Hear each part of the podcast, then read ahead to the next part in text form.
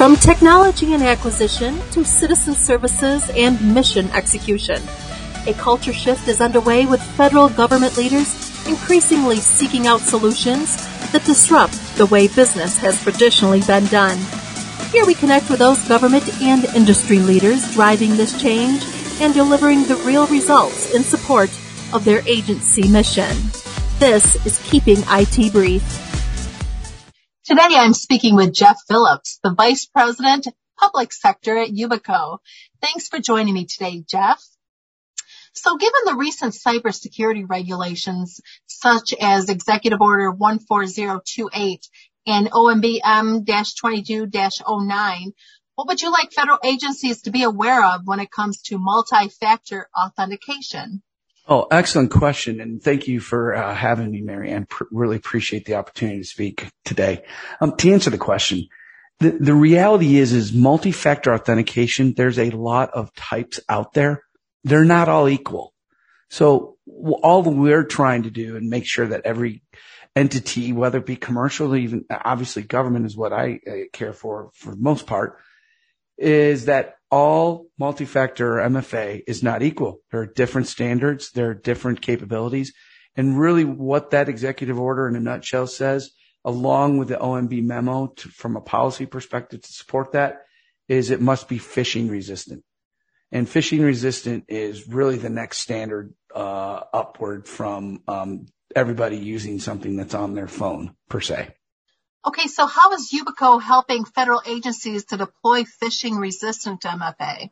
So I'm glad you asked that question. So we have been extremely busy um, to meet that uh, policy and executive order, and we're talking with them about our UB enterprise delivery capabilities, which can, you know, basically get a phishing resistant token in their hand at their doorstep if wanted or in bulk if they want to go through their various distribution centers that they have spread throughout the United States.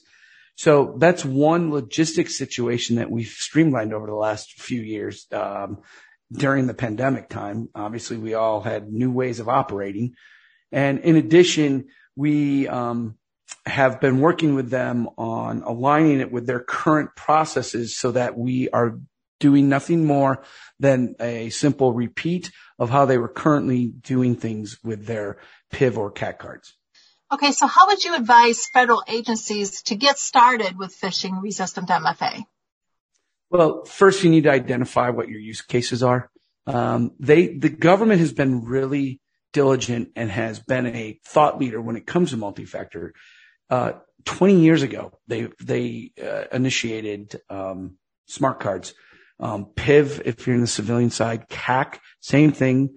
Um, if you're over on the, uh, DOD side. What all that is, is, uh, crypto or uh, cryptographic, um, authentication. And so what YubiKey is, is we become a modern crypto, um, authenticator. It's no different than everyone having their ATM cards where you look at the chip. That's a crypto chip. And that's everybody feels safe with their ATM card for the most part, right? So that's what they did when they enabled uh, PIV and CAC cards.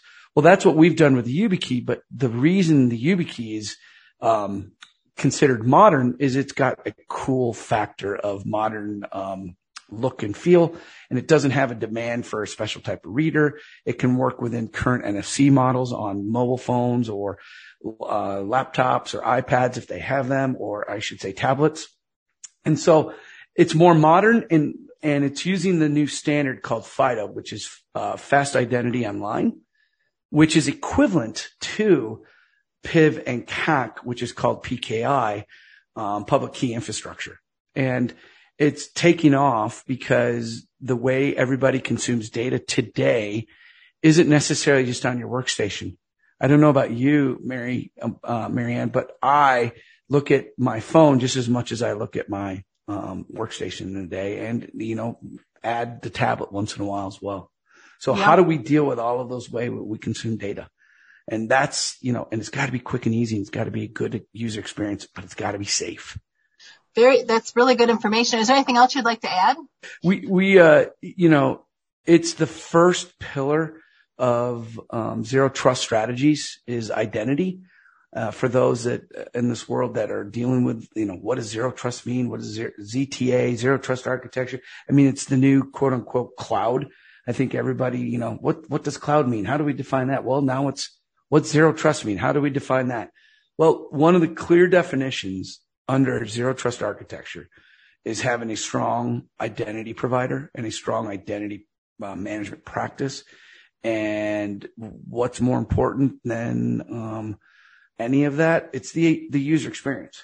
So how do we deal with the user experience? And you need to make sure that your key, whether it be a digital security key or security key or YubiKey is, is uh, obviously we want everybody to take.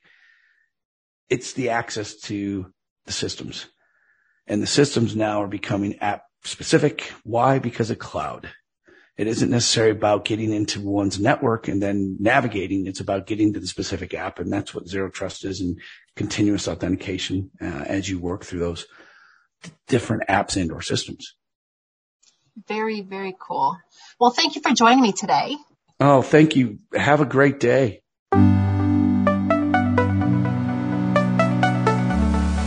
Thank you for listening. For more podcasts by G2 Exchange Media, please visit www.bethealthit.com and look for the podcast section at the top of the page. Music by Jam Studio, courtesy of Shutterstock Incorporated.